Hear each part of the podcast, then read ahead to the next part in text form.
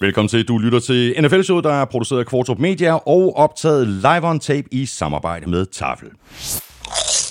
For et par ugers tid siden, der gik vi AFC-divisionerne igennem og kom med vores meget tidlige bud på, hvordan det går de enkelte hold i 2020. I dag, der gør vi det samme med de 16 hold fra NFC. Og så skal du selvfølgelig heller ikke snydes for endnu en omgang det quiz fra vores huspoet Søren Armestrup. Du finder os alle de sædvanlige steder, plus på Danmarks største og bedste fodboldsite coolclub.dk og selvfølgelig på endefelse.dk, hvor du også kan støtte os med et valgfrit beløb hver gang vi uploader en ny udsendelse. Det er der lige nu 521, der gør.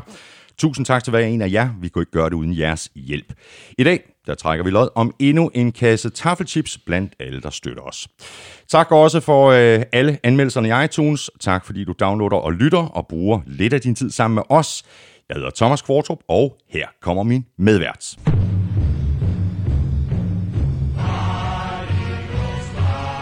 Mr. Hjelming, velkommen til Eagles' Fight Song. What? Eagles' Fight Song. Why? Ja, men nu skal vi jo tale NFC-dagen.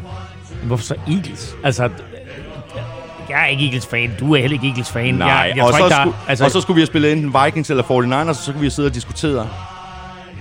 Ja, det ved jeg ikke. Hvorfor Eagles? Skal du have en god grund? Det sidste hold, der er på sejr, Patrick i en Super Bowl, eller hvad? Ja, nej. Der er faktisk kommet et rigtig godt spørgsmål fra Morten Levisen. Han skriver sådan her: i den her kaotiske off-season, hvor stor en fordel er det for hold, der ikke har skiftet head coach og system? For eksempel i NFC East, hvor alle hold har fået ny head coach på nær Eagles. Der fik du grunden. Får det indflydelse på, hvad der kan implementeres?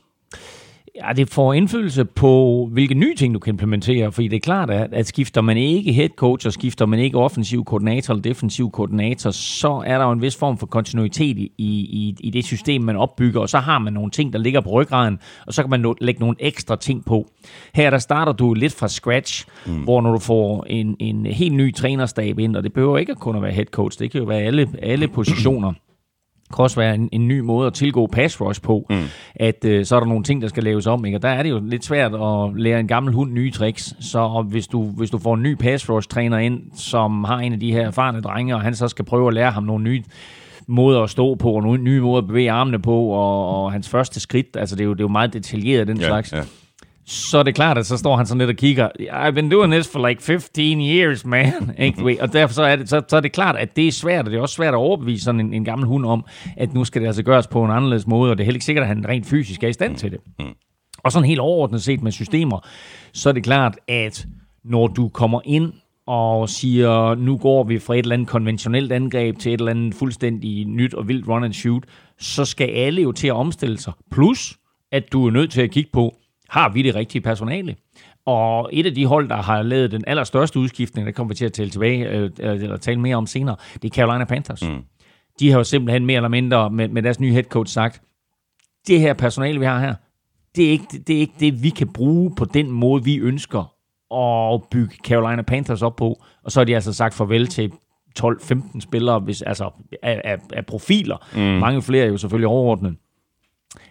Så på den måde, der kommer der bare til at ske store omvæltninger, og på den måde er det selvfølgelig nemmere, når det er sådan, at du fortsætter med et system, som Eagles gør, i modsætning til Giants, Cowboys og... Hvad er det sidste hold? Redskins. Sort klap. Den sorte klap var faktisk også lige forbi mig. Så what? I NFC East, ikke? Så ja. Men omvendt, vi taler også en lille smule om det her, før vi sætter os til mikrofonerne. Og som du sagde, ja, men omvendt kan det også give et boost til et hold og få et nyt system og få en ny head coach eller få en ny koordinator eller et eller andet. Men det var så ikke lige præcis det, som spørgsmålet fra Morten Levisen gik på. Nej, men nu kan vi jo sammenligne med, hvad der skete i Esbjerg i går, ikke? Altså, de fyrer cheftræner Lars Olsen, fordi der er interne stridigheder og en hel spillertrup, der er utilfreds med ham. Sådan fungerer det ikke nødvendigvis i NFL, men en gang imellem, der skal man bare have en ny mand ind på den post der, til ligesom at give et spark i røven, og som der var en NFL-ejer, der sagde engang, det er nemmere at skifte chaufføren, end at skifte alle reservedele. Ja, præcis. Ja. Nogle gange, der skal man ryste posen, Elming, og apropos poser, som vi kan ryste, ja. Så står der en sæk, en taffelsæk, på stolen ved siden af dig. Og jeg kan da se, at den øverste pose her, det er en god gammel kending.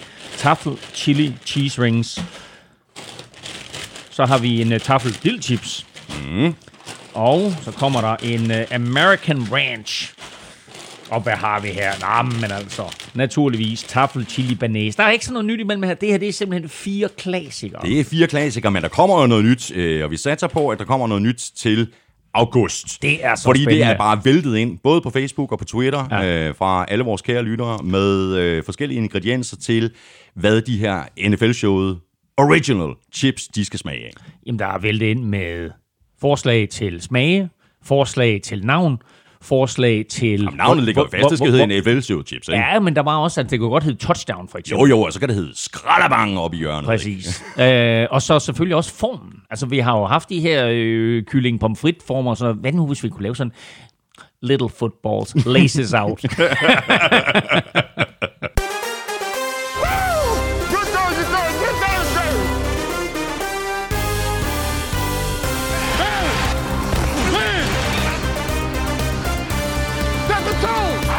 Sortes rettigheder er igen kommet højt op på dagsordenen i NFL, og med Roger Goodells udmelding om, at han og ligaen tog fejl, betyder det så, at Colin Kaepernick er på vej tilbage, og hvilket hold skal han i så fald signe ham?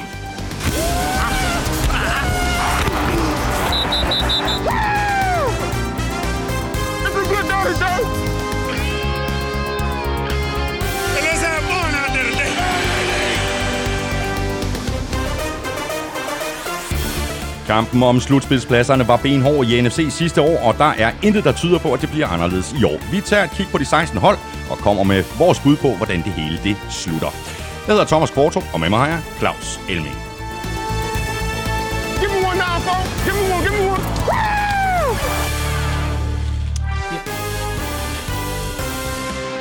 Vi skal have quizzen. Det er tid til quiz.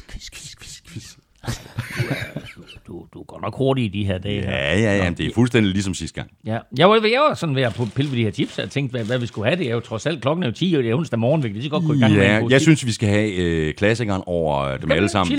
Chili banæs. Så gør vi det. Den er også altid dejlig. Bum. Nå, jamen quiz, siger du. Er det mig, der lægger ud? Ja. Godt. Jamen, i sidste uge, der stillede jeg dig et historisk spørgsmål omkring AFC, og i og med, at det er NFC-halvdelen, vi har med at gøre i den her uge, så får du naturligvis et historisk spørgsmål om AFC. Nej, NFC. Du har forberedt dig hjemmefra. Nå. NFC så i dagens lys i 1970, da NFL og AFL blev lagt sammen.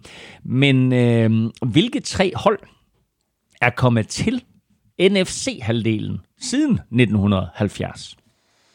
Hvilke tre hold? Siden 1970. Hvilke tre hold er kommet til NFC-halvdelen siden 1970? Can't do it! Nej. Så det var mit svar. Can't do it. Mon ikke du kan. Måske. Nå, du skal ikke snydes. Her får du Armstrups D-quiz. Han skriver sådan her. Spørgsmål om sygdom, politik og racisme, sport er nu engang den bedste eskapisme. USA på godt og på ondt. En fjollet quiz med rim, det er nu sundt. Har man sagt A, må man også sige NFC. Kan ham der Brady også her få det til at ske? Gronk kan måske få Bucks til at spire. Han er nemlig nummer 3 på denne liste af 4. Hvilke 4 spillere i NFL's historie har flest grebne touchdowns før deres 30-års fødselsdag? Og her er Gronk altså nummer 3 på den her liste. Ja, er det lige nu, at jeg kan bede om eskapisme? Du kan bede om can't do it. Jeg vil give det et forsøg, men vi kan godt starte med en can't do it. Can't do it! Godt, så fik vi den for en sikkerheds skyld. Nå, Elming, vi kommer ikke udenom det. Vi lægger ud med den historie, som har domineret i medierne den seneste uges tid plus... Og som der faktisk også er rigtig mange af vores lyttere, der har spurgt ind til, nemlig mordet på George Floyd. Og den historie har jo i den grad også smittet af på NFL, hvor der jo i forvejen har været fokus på sortes rettigheder eller mangel på samme. Jeg ved ikke, om vi skal starte med den shitstorm, som Drew Brees røg ud i, efter at han havde deltaget i et interview, hvor han så begyndte at tale om, at han kunne aldrig nogensinde støtte noget, hvor man disrespektede flaget. Mm. Og jeg er blevet spurgt om det her fra mange sider, har også deltaget på interviews omkring det. Og for det første vil jeg sige, at vi er i en situation nu, lige nu i verdenssamfundet og i Danmark for en sags skyld, hvor vi er hurtigt til at udskamme folk. Det skete under coronakrisen, og det sker nu her, hvor hvis man siger noget, som går imod den populære holdning, så er man pludselig ikke en del af mainstreamen, og det er ikke tilladt at have forskellige holdninger lige pludselig, så i et demokrati, så skal vi have den samme holdning. Derfor så synes jeg ikke, at der er nogen, der skal udskammes på baggrund af en holdning til, hvad der skete i coronakrisen, eller en holdning her. Og slet ikke, når de her kommentarer, han kommer med Drew Brees, er taget ud af en sammenhæng. Fordi de 5 sekunder, som alle forholder sig til, de er taget ud af en sammenhæng, hvor han i et svar på 1 minut til 1,5, han bliver spurgt direkte, hvad vil du sige til, hvis der er folk, der knæler under nationalsangen i år? Og så starter han med at sige, men jeg kommer aldrig til at respektere folk, som ikke respekterer flaget, og det, som flaget står for, nationalsangen, og det, som USA står for. Og så kommer der et langt svar, hvor han jo blandt andet kommer ind på, at han naturligvis er imod racisme, og han har mange sorte holdkammerater osv. Men de her 5 sekunder, det er dem, der florerer på alle de sociale medier. Og 95% af dem, der reagerer og udskammer, de hører kun, eller ser kun de 5 sekunder, de ser ikke resten. Og det er en af udfordringerne ved den hurtige medieverden, vi bevæger os i, at vi skal have vores nyheder sådan her, ikke? Altså, det skal bare gå stærkt. Og vi masser af folk ser ikke og hører ikke hele svaret. Så masser af sorte holdkammerater, masser af sorte modspillere, masser af sorte profiler i det hele taget, sviner Drew Brees til og kommer med nogle ret rabiate udtalelser, som naturligvis også får en enorm stor rækkevidde på de sociale medier. Marcus Davenport, hans holdkammerat på Saints, er ude og sige, hallo, han sagde kun noget omkring det, og ikke respektere flaget, og ikke respektere nationalsangen. Han sagde ikke noget om, at han var hvid og for racisme osv. Og der er der trods alt, synes jeg, en mand, en sort mand og en holdkammerat, som er i stand til at se det hele lidt for oven, i stedet for at vi går i gang med udskamning med det samme, og står og er klar til at smide ham på et eller andet heksebål. Enig. Det var så ikke alle, og heller ikke alle fra New Orleans Saints hold, der var lige så nuanceret i reaktionen på det, Drew Brees havde sagt. Der var jo mange, altså om man sådan havde... Og det var så også derfor, at Drew Brees skyndte sig at sige undskyld. Han sendte et tweet ud, han sendte en pressemeddelelse ud, og så taggede han oven i købet lidt senere direkte præsident Donald Trump, hvor han skrev, at efter samtaler med flere af sine sorte medspillere, jamen så handlede det her om at tage et knæ under nationalsangen. Det handlede ikke om at disrespekte flaget. Men lad os lige tage den i kronologisk rækkefølge, fordi først kommer han med den her statement her, som i min optik bliver fejlfortolket og overdramatiseret. Dernæst er han godt klar over med de reaktioner, der kommer fra sorte holdkammerater og andre, at han er nødt til at komme med en undskyldning. Og der er det meget, meget tydeligt, at det ikke er ham selv, der har skrevet den undskyldning, men det er en eller anden form for PR-bureau, som skriver den. Så den undskyldning bliver også svinet til på de sociale medier. Så nu kan man pludselig ikke engang komme med en undskyldning, selvom det er måske ikke, altså det er nok oprigtigt, men han har ikke selv formuleret den, så det kan man godt stille lidt spørgsmålstegn ved, om hvor oprigtigt den nu også var. Det havde været rart at høre undskyldningen med hans egne ord. Måske endda en video, ligesom den første var en video, så i stedet for der kommer sådan en written statement her, så måske en video, hvor man kan se ham i øjnene og se, at det er en oprigtig undskyldning. Så den bliver også svinet til fra diverse sider. Og der kommer så undskyldning nummer 2, statement nummer 3, hvor han så siger, nu er jeg blevet klar over, at det her har ingenting med nationalsangen at gøre, eller flaget, det er noget helt andet. Og altså, det er han sgu da godt klar over. Det er jo ikke det, han siger første gang. Han siger, at det der med flaget og nationalsangen, det betyder så uendelig meget for mig. Der er nogle tanker, der går igennem hovedet på mig. Han siger jo nærmest, at han står med tårer i øjnene, og han tænker over, hvad den amerikanske frihed betyder. Og det er jo principielt det drejer sig om. Så kan man så sige, hvem er det, der har frihed i USA? Har de sorte? Nej, det har de nok ikke på samme måde, som de hvide har. Men det er mere, hvad hele den symbolisme, som flaget og nationalsangen har, betyder for Drew Brees. Og pludselig så er det ikke okay, at han har de tanker og de følelser. Og det synes jeg er en skam i et demokratisk samfund i en vestlig verden, at vi ikke tillader, at vi har forskellige opfattelser og forskellige måder at håndtere visse situationer på. Vi kan ikke tvinge folk til at have de samme holdninger. Drew Brees er ikke imod. Jo, han er imod racisme. Drew Brees er imod racisme, selvfølgelig er han det. Han har masser af sorte holdkammerater, han bevæger sig med sorte mennesker hele sit liv i februar-marts, og det kommer ikke frem nogen steder, der giver han $5 million ud af egen lomme og sin Drew Brees Foundation til fattige i New Orleans. Hvem er de fattige i New Orleans? Det er primært sorte. Det er primært sorte. Ikke? Så, altså, så kan man sige, nå, men det er da også nemt bare at give nogle penge, og så er det ude af verden. Han gør det stadigvæk. Ikke? Altså i modsætning til så mange andre. Og altså, nu bevæger vi os ind i noget politik her, men jeg synes bare, man skal passe på med, at vi ikke er hurtigt til at udskamme over 5 sekunder, der er taget ud af en sammenhæng. Spørgsmålet er bare, hvad det her, det kommer til at betyde for NFL og for ligaen. Fordi i det, at Drew Brees, han tagger præsident Trump og siger, det her med at tage knæ under nationalsangen, det har ikke noget at gøre med, at man udviser disrespekt over for hverken nationalsangen eller over for flag. Roger Goodell, the commissioner for ligaen, har også skrevet en pressemeddelelse og uploadet den, og han har også uploadet en video, hvor han dybest set siger, beklager, vi tog fejl.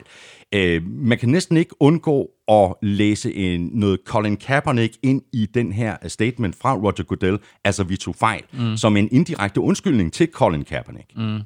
Men en direkte undskyldning, er det en undskyldning? Og hvornår kommer den officielle undskyldning? Og hvad kommer der til at ske? Nu har de jo indgået et forlig, hvor der jo også er en eller anden form for klausul i for Colin Kaepernick om, at han ikke må udtale sig og så videre. Så jeg ved ikke helt, hvor langt den går, og hvad han må sige i den her givende sag og så videre. Han har jo været forbløffende tavs, så det kan være, at den klausul simpelthen forhindrer ham i at udtale sig omkring noget overhovedet, der er NFL-relateret. Et er, at Brees kommer med sine 2 undskyldninger, Goodell kommer med op til flere statements, inklusive den her halvskjulte undskyldning. Reaktionen fra Donald Trump er jo helt latterlig, hvor han skriver, er det rigtigt forstået, at NFL nu vil tillade, at folk de knæler under nationalsangen? Så altså, han viser jo endnu en gang en eklatant mangel på forståelse for hele situationen, fordi jeg bliver spurgt i et radiointerview, om det ikke ville være fedt at se Drew Brees knæle sammen med sine sorte holdkammerater til nationalsangen næste år.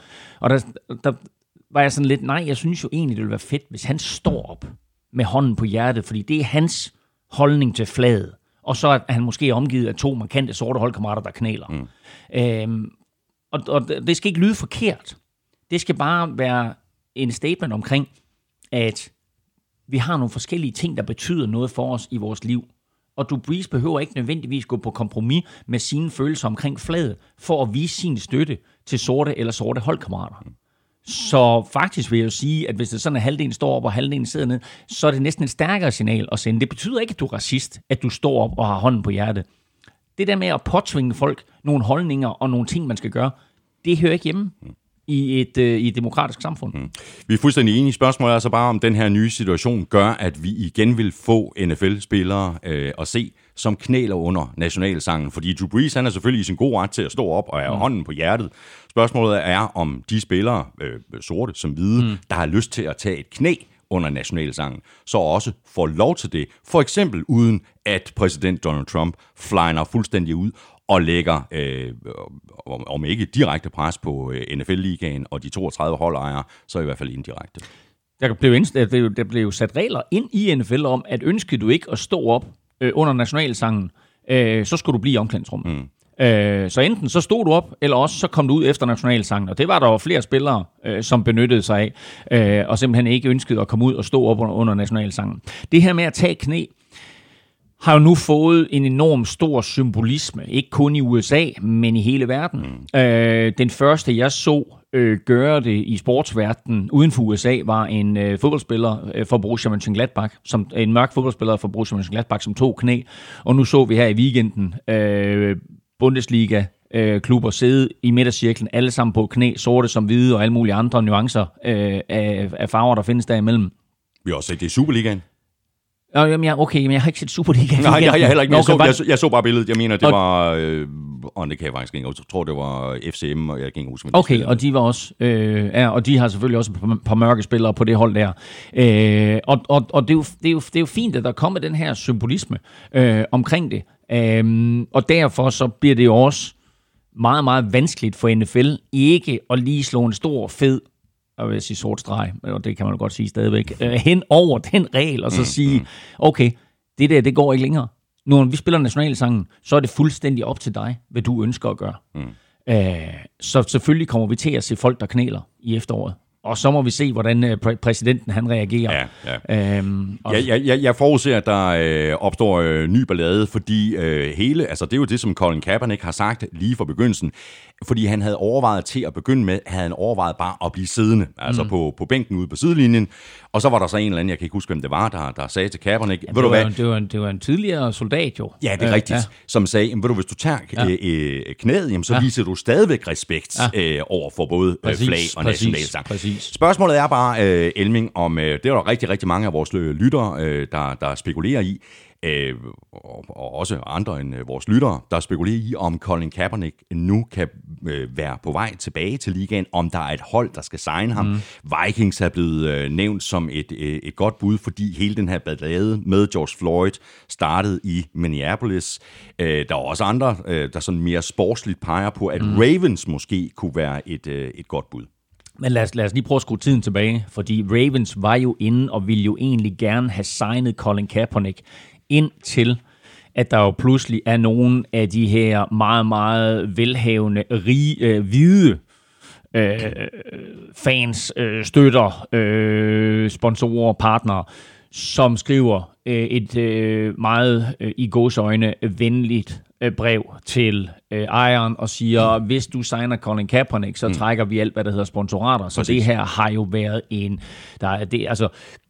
det er jo ikke officielt meldt ud, men altså alle kan jo gennemskue det. Det her med, at Kaepernick han ikke har et job, det har for 99% af NFL-klubbernes vedkommende været en business decision, hvor de var klar over, at det her det kommer til at koste os mange, mange penge, hvis det er sådan, at vi skal signe Colin Kaepernick. Der er nogen, som kommer til at se det her på den forkerte måde og kommer til at trække deres sponsorat, og det bliver rigtig, rigtig dyrt for os, og så har de valgt ikke at gøre det. Nu her kommer der en helt anden konsensus omkring at signe Colin Kaepernick. Men NFL står også, og NFL-klubberne står i en lidt prekær situation, der hedder, hvis vi signer ham, siger folk så bare, ja, nu signer I ham, og så gør I det for at få lidt goodwill. Og eventuelt for at sælge nogle trøjer. Ja, altså igen, du er business, money talks, ikke? Men altså, og den anden side af det er, at hvis han ikke bliver signet, så pludselig så står det i situationen, okay, nu er vi så langt ude, at vi er kommet hertil, og så signer I ham stadigvæk ikke. Altså, hvad er det helt præcis, der sker? Ikke? Så altså, det er en meget, meget svær situation for NFL-klubberne at forholde sig til. Og så er spørgsmålet, hvad Kaepernick vil? Altså, vil han stadigvæk ind og komme ind på et NFL-hold og risikere, at alt det her, vi sidder og siger med, at han er da helt sikkert blandt de 64 bedste quarterbacks, at han så bummer den fuldstændig, eller han slet ikke kommer på banen. Altså, har han stadigvæk lyst til at spille fodbold? Eller er hans navn nu kommet op på en piedestal, som egentlig er meget, meget større, og er symbolet på kampen mod racisme? Er det der, vi skal op? Er han moderne Martin Luther King? Ikke? Altså, fordi hvis han er det, så kan det egentlig godt være farligt for ham og hele bevægelsen, at han skal tilbage i NFL. Ja, der er jo ikke nogen, der har spurgt Colin. Jeg har i hvert fald ikke hørt Kaepernick udtale sig om han lige på nuværende tidspunkt, om han overhovedet er interesseret i at vende tilbage til NFL. Jamen, det er det, jeg siger. Han har jo været meget, meget stille under hele det her forløb her.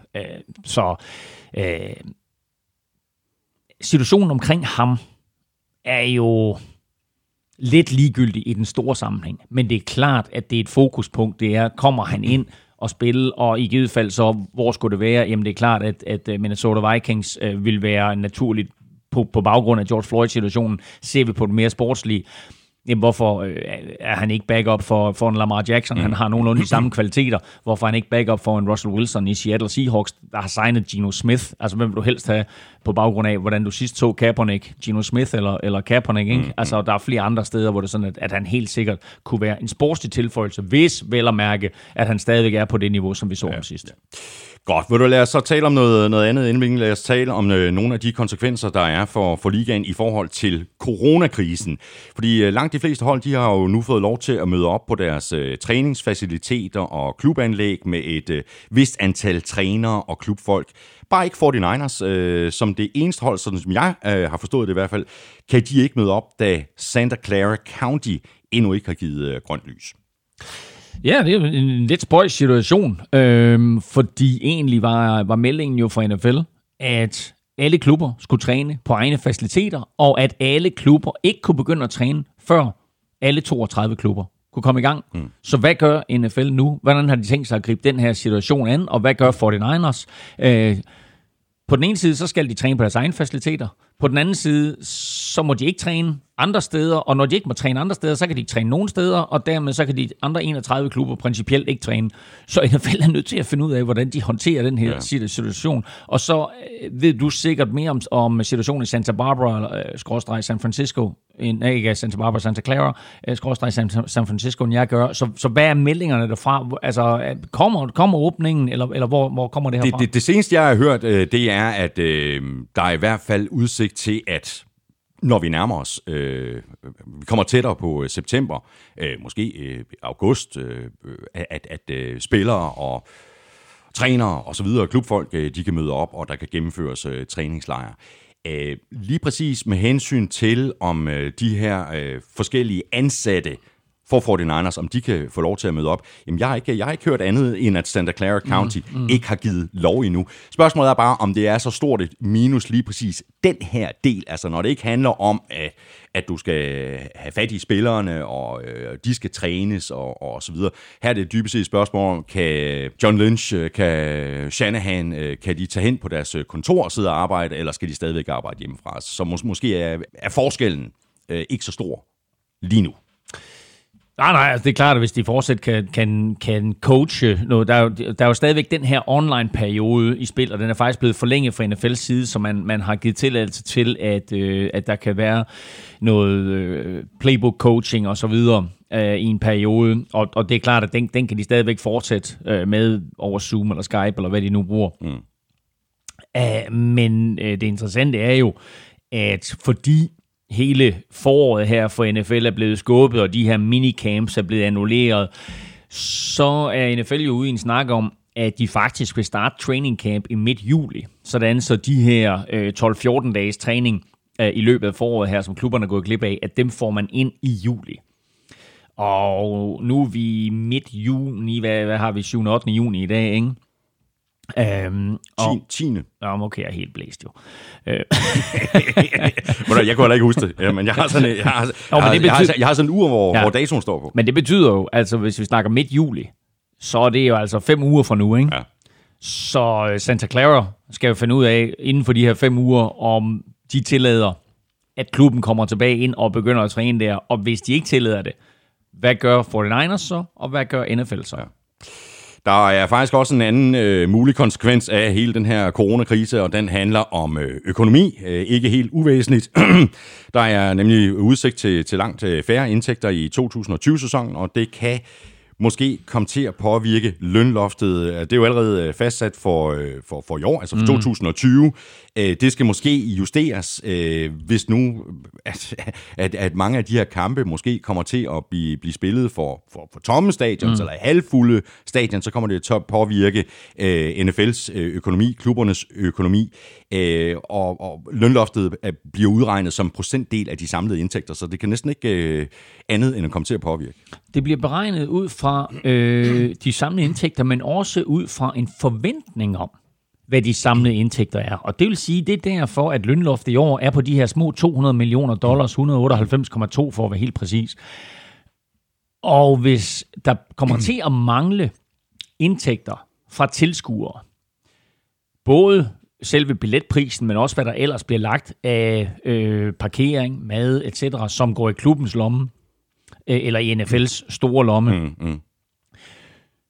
så vil vi jo se, at det kommer til at influere på lønloftet til næste år. Fordi hvis en forventet indtægt i år ikke bliver realiseret, så ryger det ud af lønloftet til næste år. Og det vil sige, at i år kommer der ikke til at være nogen forskel, men der vil jo allerede være spillere og klubber, som har lavet kontrakter med henblik på, at de forventer, at lønloftet stiger 3-5-7% til næste år.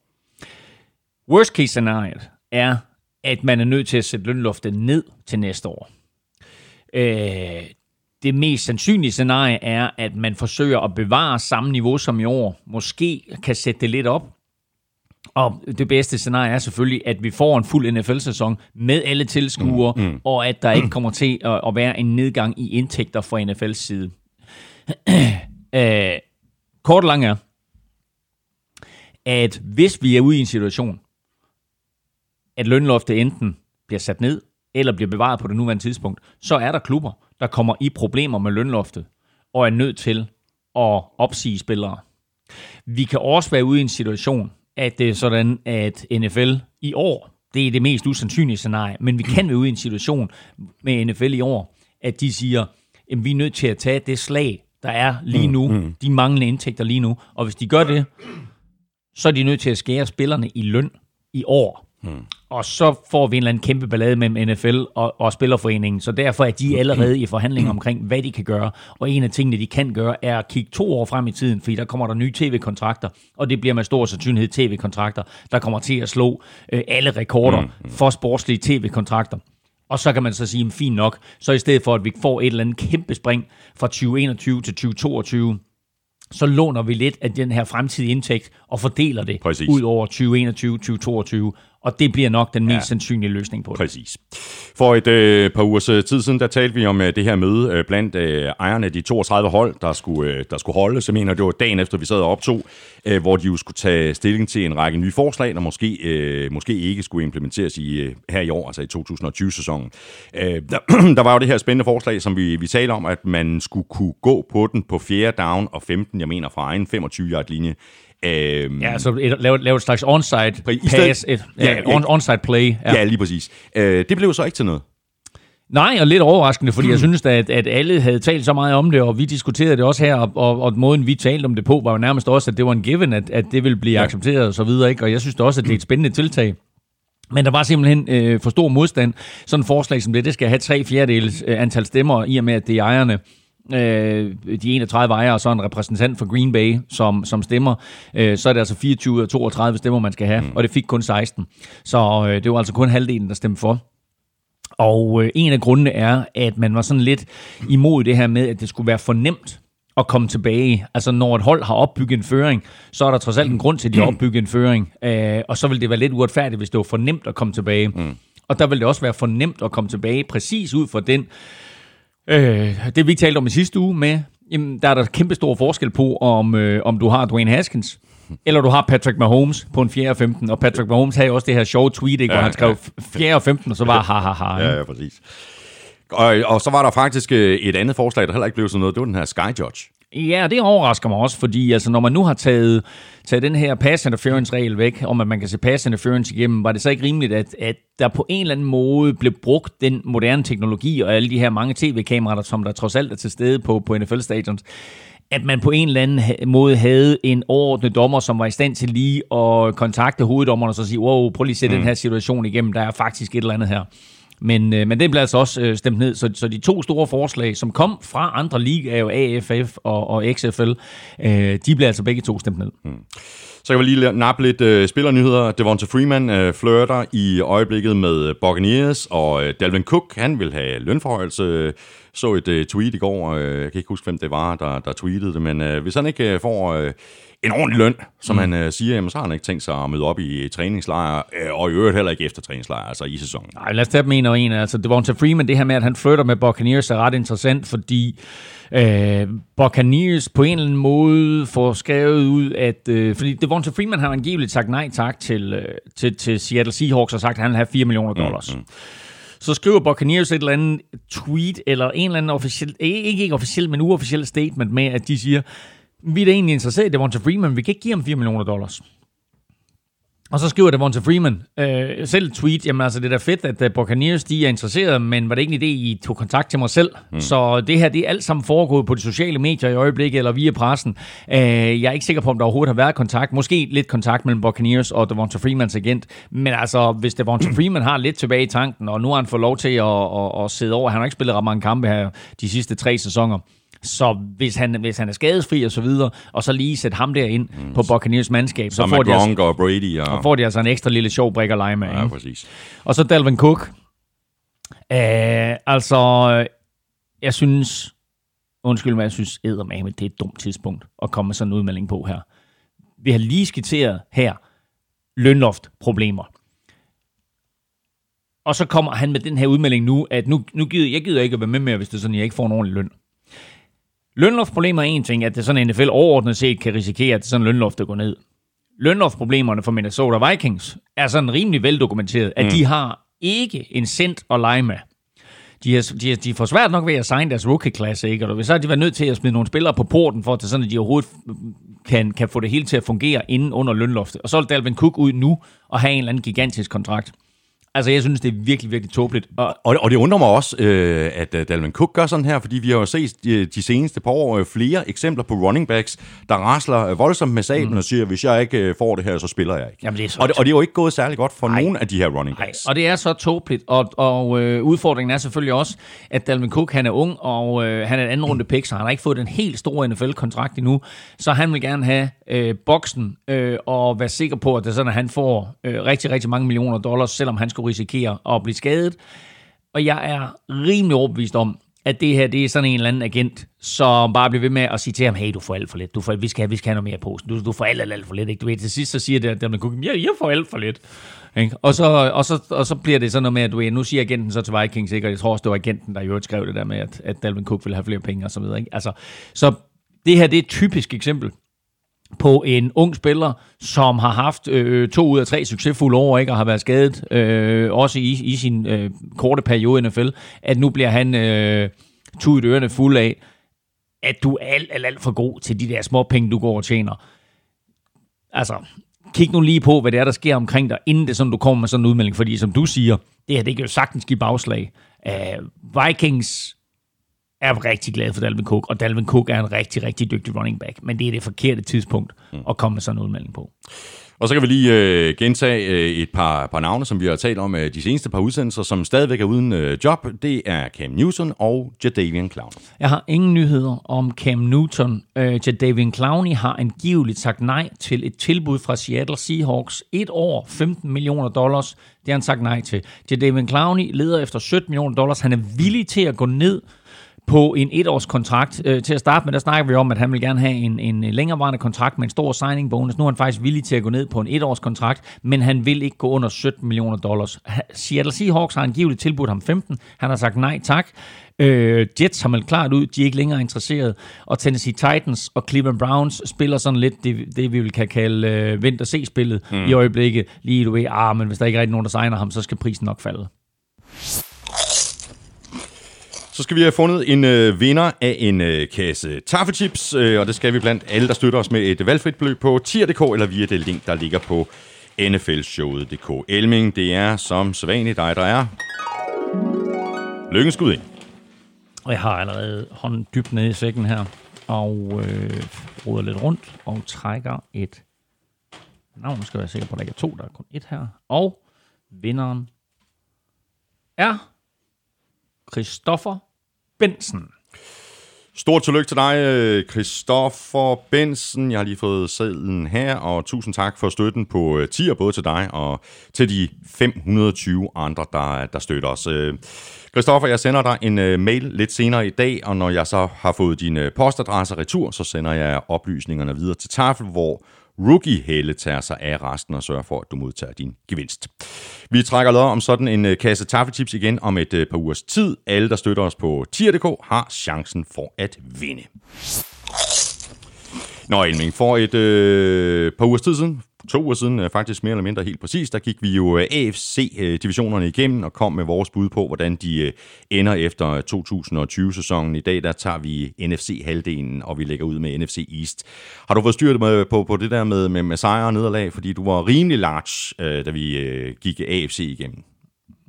Nej, det er stadigvæk nogenlunde det samme. Er det det? Ja, altså som jeg også sagde sidste uge, ikke? Altså, der bliver spillet 256 kampe. Hvis alle kampe bliver gennemført, så bliver der spillet 256 kampe i grundspillet, og du har jo været meget disciplineret og har uddelt 256 sejre og 256 nederlag, hvor jeg jo synes, at det er synd for nogle hold, at de skal tabe så mange kampe. Så jeg har 274 sejre og 238 nederlag.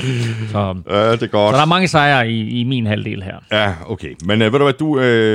Lad os lige gøre det sådan, at du tager NFC Vest, og jeg tager NFC North, fordi så bedømmer du nemlig for Niners division, og jeg bedømmer Vikings division, og vi sådan ligesom går det her igennem, ikke? Du lægger ud, Elming, med NFC East, så tager jeg North og South. Jamen altså, jeg ser det på den måde, at Cowboys, synes jeg, er blevet forstærket, både i offseason og via draften, og jeg ser dem vinde den her division. Jeg har en forholdsvis tæt division i toppen. Jeg ser også Giants gøre det ret godt, og Redskins bliver pryggelknappe, og så med Eagles på anden pladsen. Så kort fortalt, Cowboys vinder divisionen 10-6, en kamp foran Eagles med 9-7. Giants gør det godt, men ender sæsonen 7-9, og så Redskins med 5-11. Vi er næsten enige. Jeg har Cowboys 10-6, Eagles 9-7, fuldstændig det samme som du havde her. Så har jeg Giants 6-10 og Redskins 4-12. Så vi er nogenlunde enige. Så hopper vi til NFC North.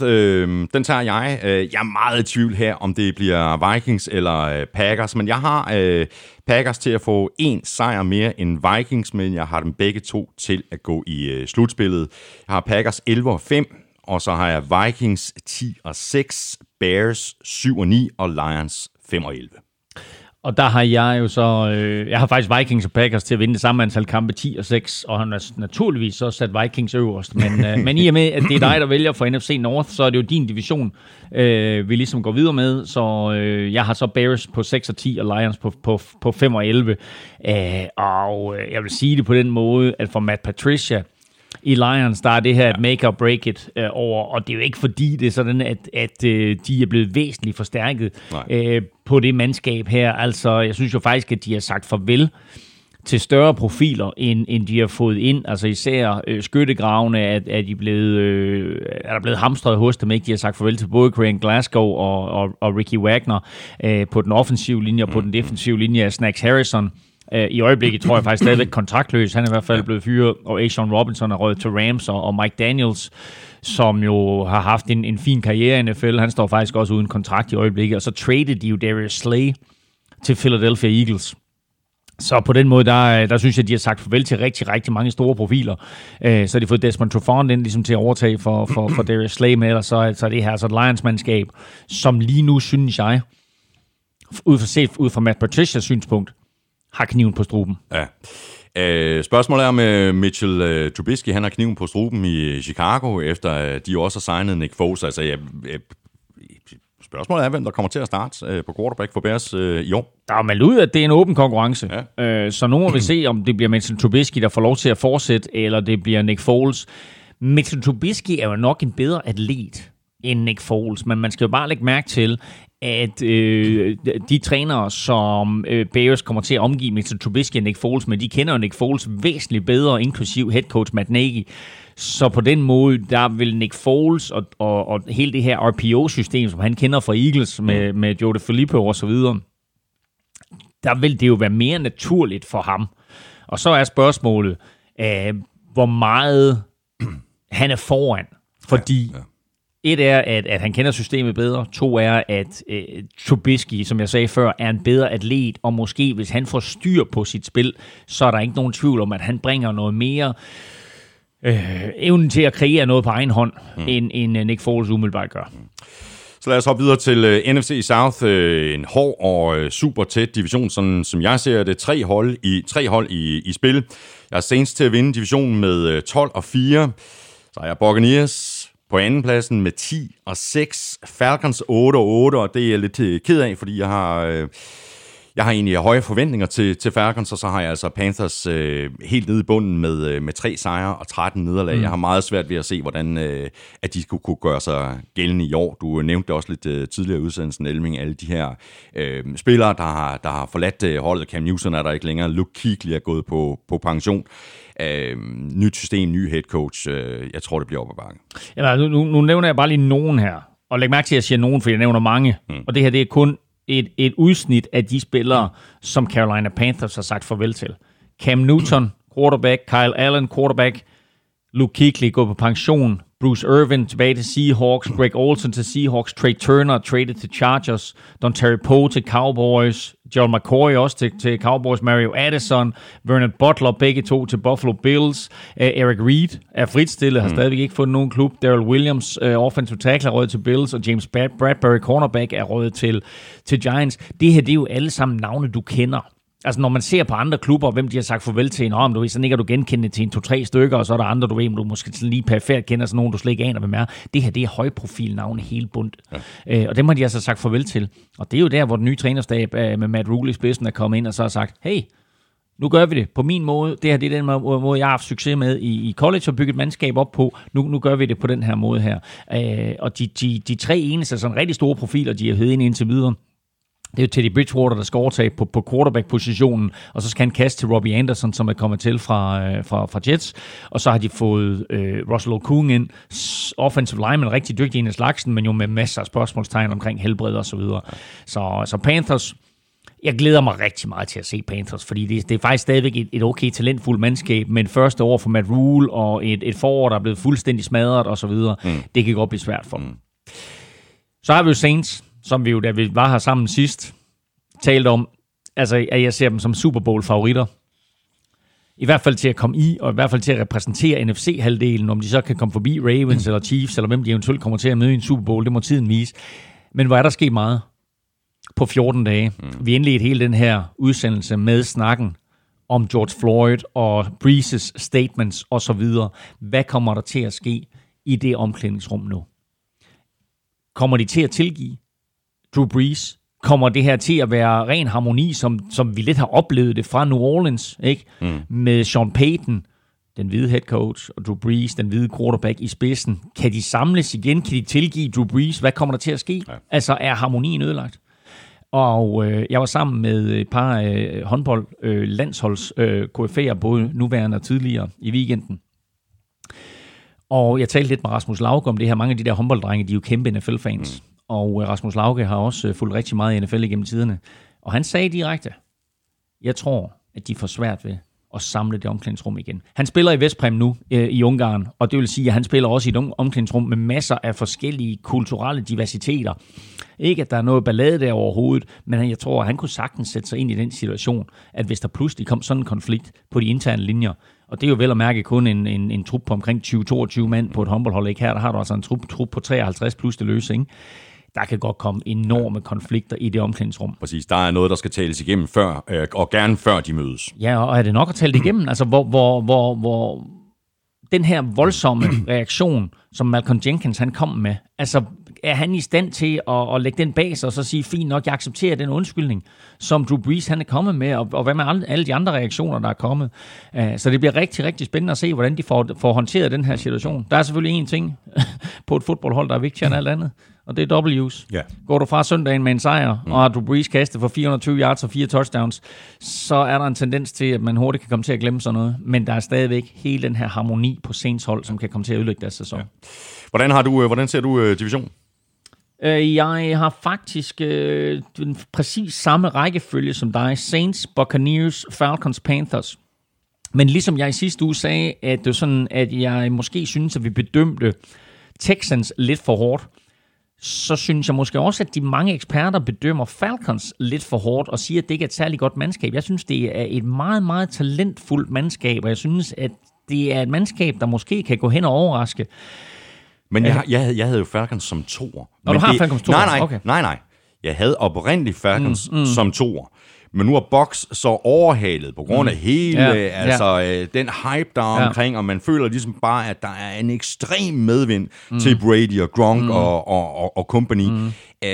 Så jeg har flyttet dem op som nummer 2, og som jeg også sagde nu her for et par minutters tid siden, jamen jeg har faktisk til at gå 8-8, og jeg synes, det er for hårdt, men jeg går lidt ligesom op i det der med, at tallene skal gå op med de 256 sejre og nederlag. Så det er der, de må ligge, og det er jeg lidt ked af. Fordi det er et godt hold. Og hvis de bare spiller i nærheden af, hvordan de sluttede 2019-sæsonen af, så er de jo slutspilshold. Ja, men lige nok tjekket. Jeg mener, de slutter sæsonen 6-2 i de sidste 8 kampe. Falcons ikke der spiller rigtig godt fodbold, og altså de har jo stadigvæk en gylden kombination i Matt Ryan og Julio Jones, og så har de fået tilføjet en hel del ting både til angrebet der, jo inklusive ikke mindst Todd Gurley, som har bestået sit lægecheck, og nu officielt er en Falcons-spiller. Men jeg har Saints på 12-4, jeg har Bucks på 10-6, jeg har Falcons på 9-7. Okay. Og så Panthers på 3-13. Det er faktisk helt enige så. Men det bliver, ja, altså i hvert fald i rækkefølgen, ja. Det bliver en super spændende division at følge. Og så et af det her med Saints, og hvad der kommer til at ske der, men noget andet er jo box. Ikke? Altså hvor kæft, hvor vi alle sammen glæder os til at se Tom Brady og Gronkowski, og se hvad Tom Brady kan for Buccaneers, og se hvad han kan i Bruce Arians angreb. Mm. Altså, uanset om man er Tom Brady-fan, eller har været Patriots-fan, eller hvem man er, Buccaneers-fan, eller man overhovedet ikke er Buccaneers-fan, eller jeg tror alle på et eller andet niveau bare glæder sig til at se, hvad har Tom Brady, hvad kan Tom Brady gøre for Buccaneers? Og jeg vil ikke sige, at jeg holder med dem, men jeg holder måske med den gamle mand på en eller anden måde. Jeg holder måske med ham, du ved. Han bliver jo 43, inden sæsonen starter. Altså, så bare sige, altså, kunne det være meget sjovt at se ham på en måde. Opleve succes et andet sted. Ja, opleve succesen på et andet sted, men måske også transformere det hold herfra, og være wannabe-hold til hver contender, ikke? Mm. Så mangler vi bare NFC Vest. Det er dig, der går den igennem Elming, og også en super tæt division, og jeg har det sådan umiddelbart med NFC Vest. Du kan dybt set putte de her fire holdnavne ned i en taffelpose, og så ryste posen, og så hive holdene op i tilfældig rækkefølge. Det er sådan, som den division, den kan ende. Ja, altså, der er mange ubesvarede spørgsmål, og et af dem er selvfølgelig, hvad kan Arizona Cardinals? Og et andet ubesvaret spørgsmål er også, hvor meget forfald er Los Angeles Rams i? Er de ikke i så vildt forfald, som det er sådan, at vi er i gang til at udpensle? Jamen, så kan de jo godt gå hen og overraske positivt. Jeg kan ikke se, at Rams kan vinde den her division. Dertil er de 2-3 andre hold simpelthen forstærket. Så rækkefølgen, jeg har, er 49ers øverst med 13-3, og dermed også det hold, jeg har med flest sejre i NFC-halvdelen. Seahawks 10-6, Cardinals 8-8, og Rams 5-11, så det er mange sejre, jeg har i den her division, og det er selvfølgelig også derfor, at jeg har lidt for mange sejre sammenlagt en nederlag. Men altså Cardinals i min optik, altså har kæft 2 fuldstændig vanvittige off-seasons. De har haft 2 vanvittige opbygningsår, de har haft. Ikke? Altså Cliff Kingsbury er kommet ind, og jeg tror, at alle sammen vil stille spørgsmålstegn ved ham som coach. Ikke? Han kommer ind fra en college-karriere, som ikke nødvendigvis var prangende, men han har haft et fedt system, og har da trods alt haft hænderne på nogle af de helt store quarterbacks, som er i NFL lige nu, inklusive Patrick Mahomes jo. Nu kommer han ind, og det første, han gør sidste år, det er at draft Kyler Murray, og så gør han det i år, at han med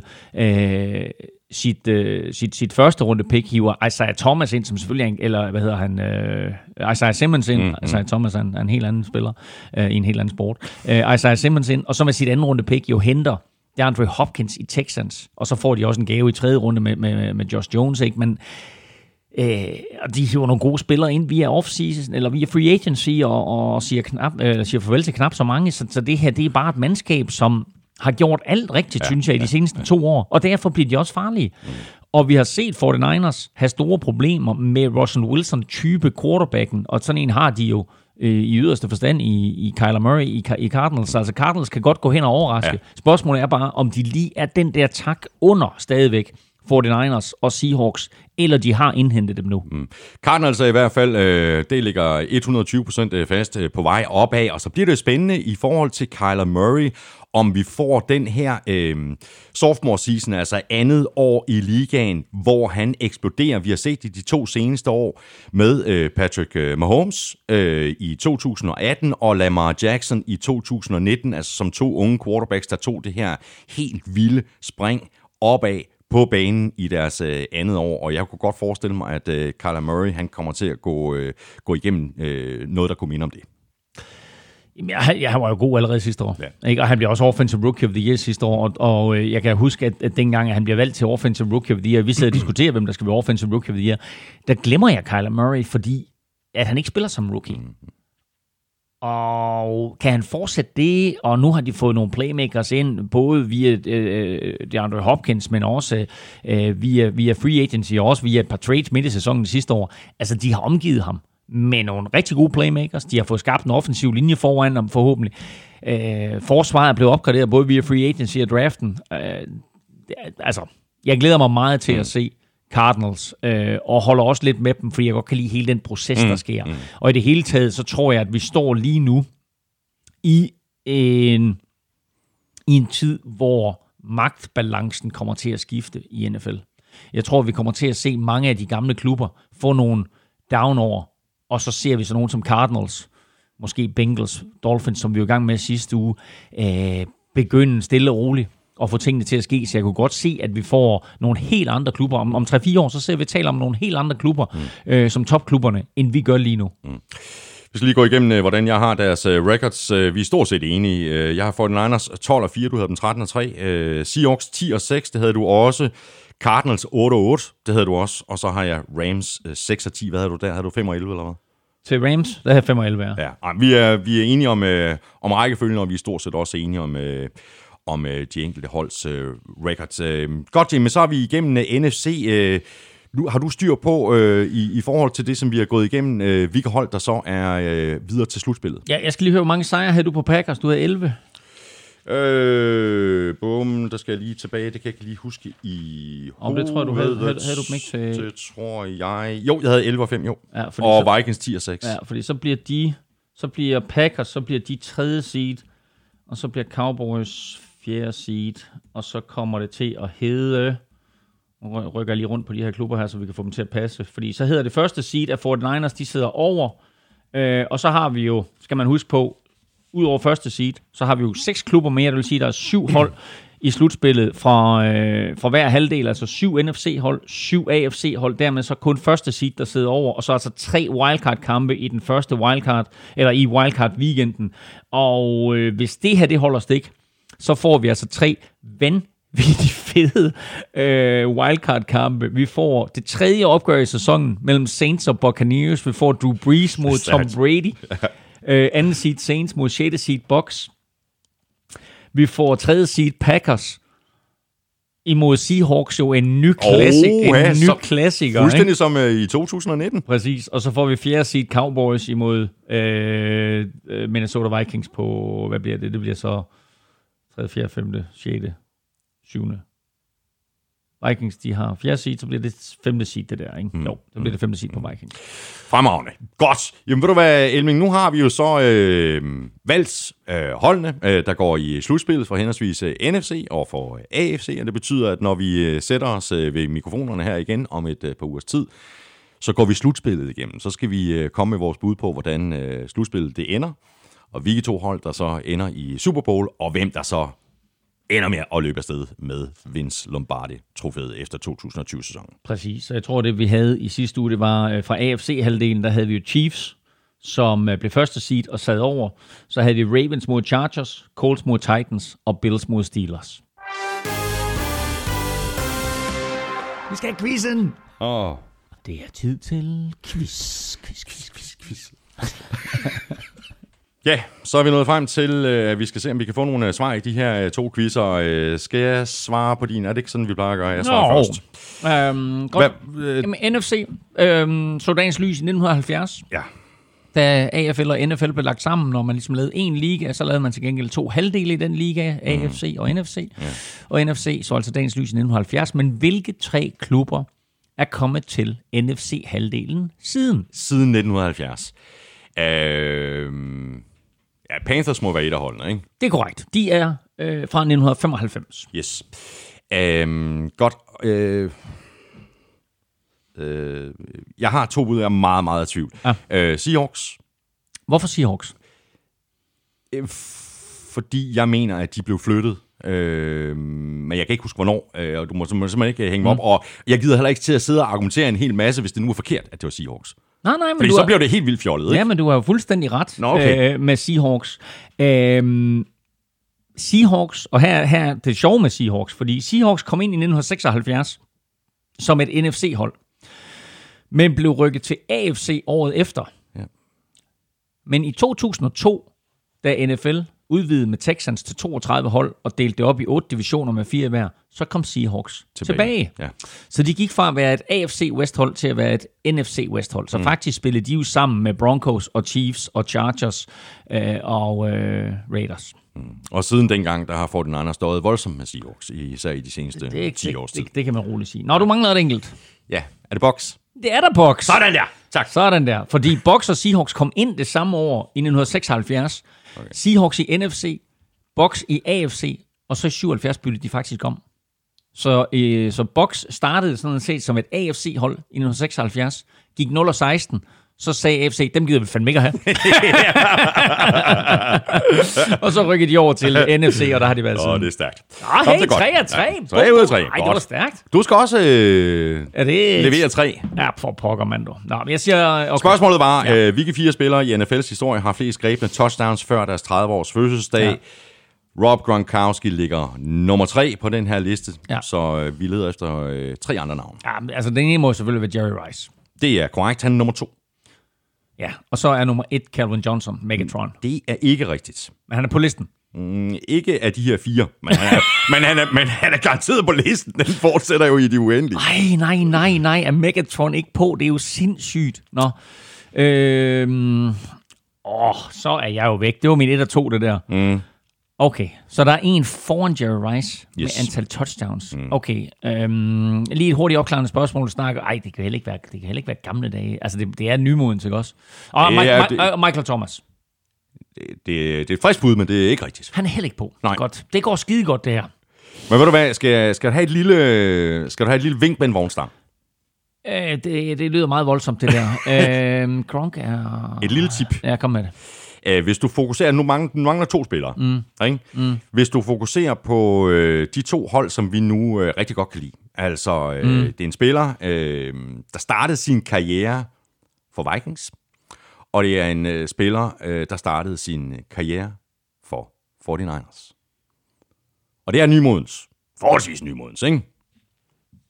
En rimelig god wide receiver, der har spillet for Minnesota Vikings. Randy Moss. Sådan der, tak. Kæft, hvor er det sindssygt, jeg ikke har Randy Moss. Han ligger nummer 1. Jeg er jo så dum. Det er jo helt vildt. Det er jo helt ekstremt, så dum jeg er. Og så en spiller, der har startet for 49ers. Som også var sådan forholdsvis god og sådan forholdsvis stor. Terrell Owens? Ja, han er nummer 4. Okay. Her er antal touchdowns. Okay. Randy Moss ligger altså nummer 1 med 101 touchdowns, altså grebne touchdowns, før han blev 30. Rice ligger nummer 2 med 95, Gronk med 79, og så Terrell Owens med 78. Jamen, den havde jeg jo bare... Den sad lige skabet. Okay, man kan ikke Randy. I'm sorry, Randy.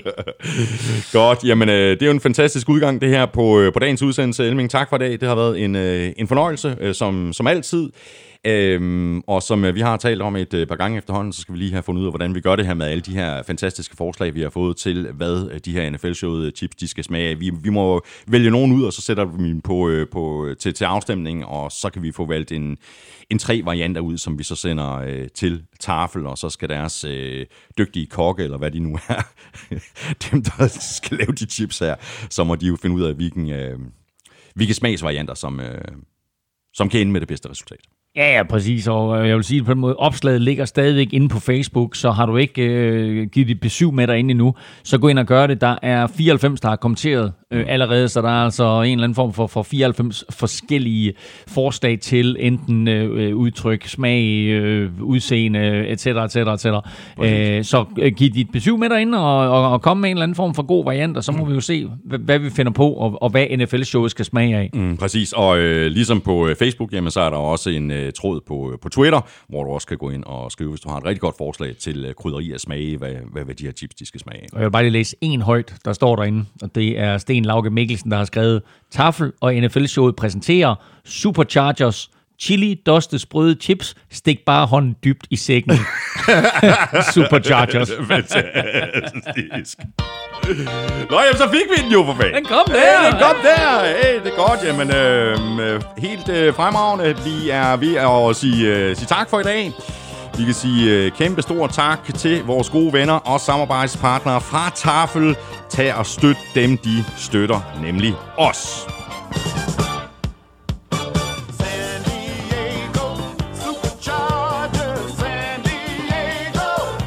Chargers! Fremragende, og tak til dig, fordi du lyttede med. Hvis du synes om det, vi laver, så skulle du tage at anbefale os til alle dine venner. Du kan også stikke os en anmeldelse af nogle stjerner et af de steder, hvor det er muligt, for eksempel i iTunes. Du kan følge NFL-showet, og det kan du på både Twitter og på Facebook. Der kan du kommentere og stille spørgsmål, og det kan du også på mail@nflshowet.dk. Følg Elming på Twitter på @nflming. Mig kan du følge på @Thomas Kvartrup. Tak for nu. Vi høres ved.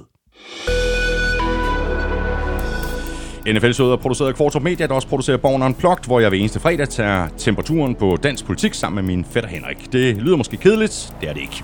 Det er heller ikke kedeligt over på Villeuropa-podcasten, hvor Elming giver den gas, og så er Elming og jeg ellers tilbage igen om et par ugers tid med den sidste udsendelse, inden vi holder ferie i juli måned. Ha' det rigtig godt så længe. Hot odds.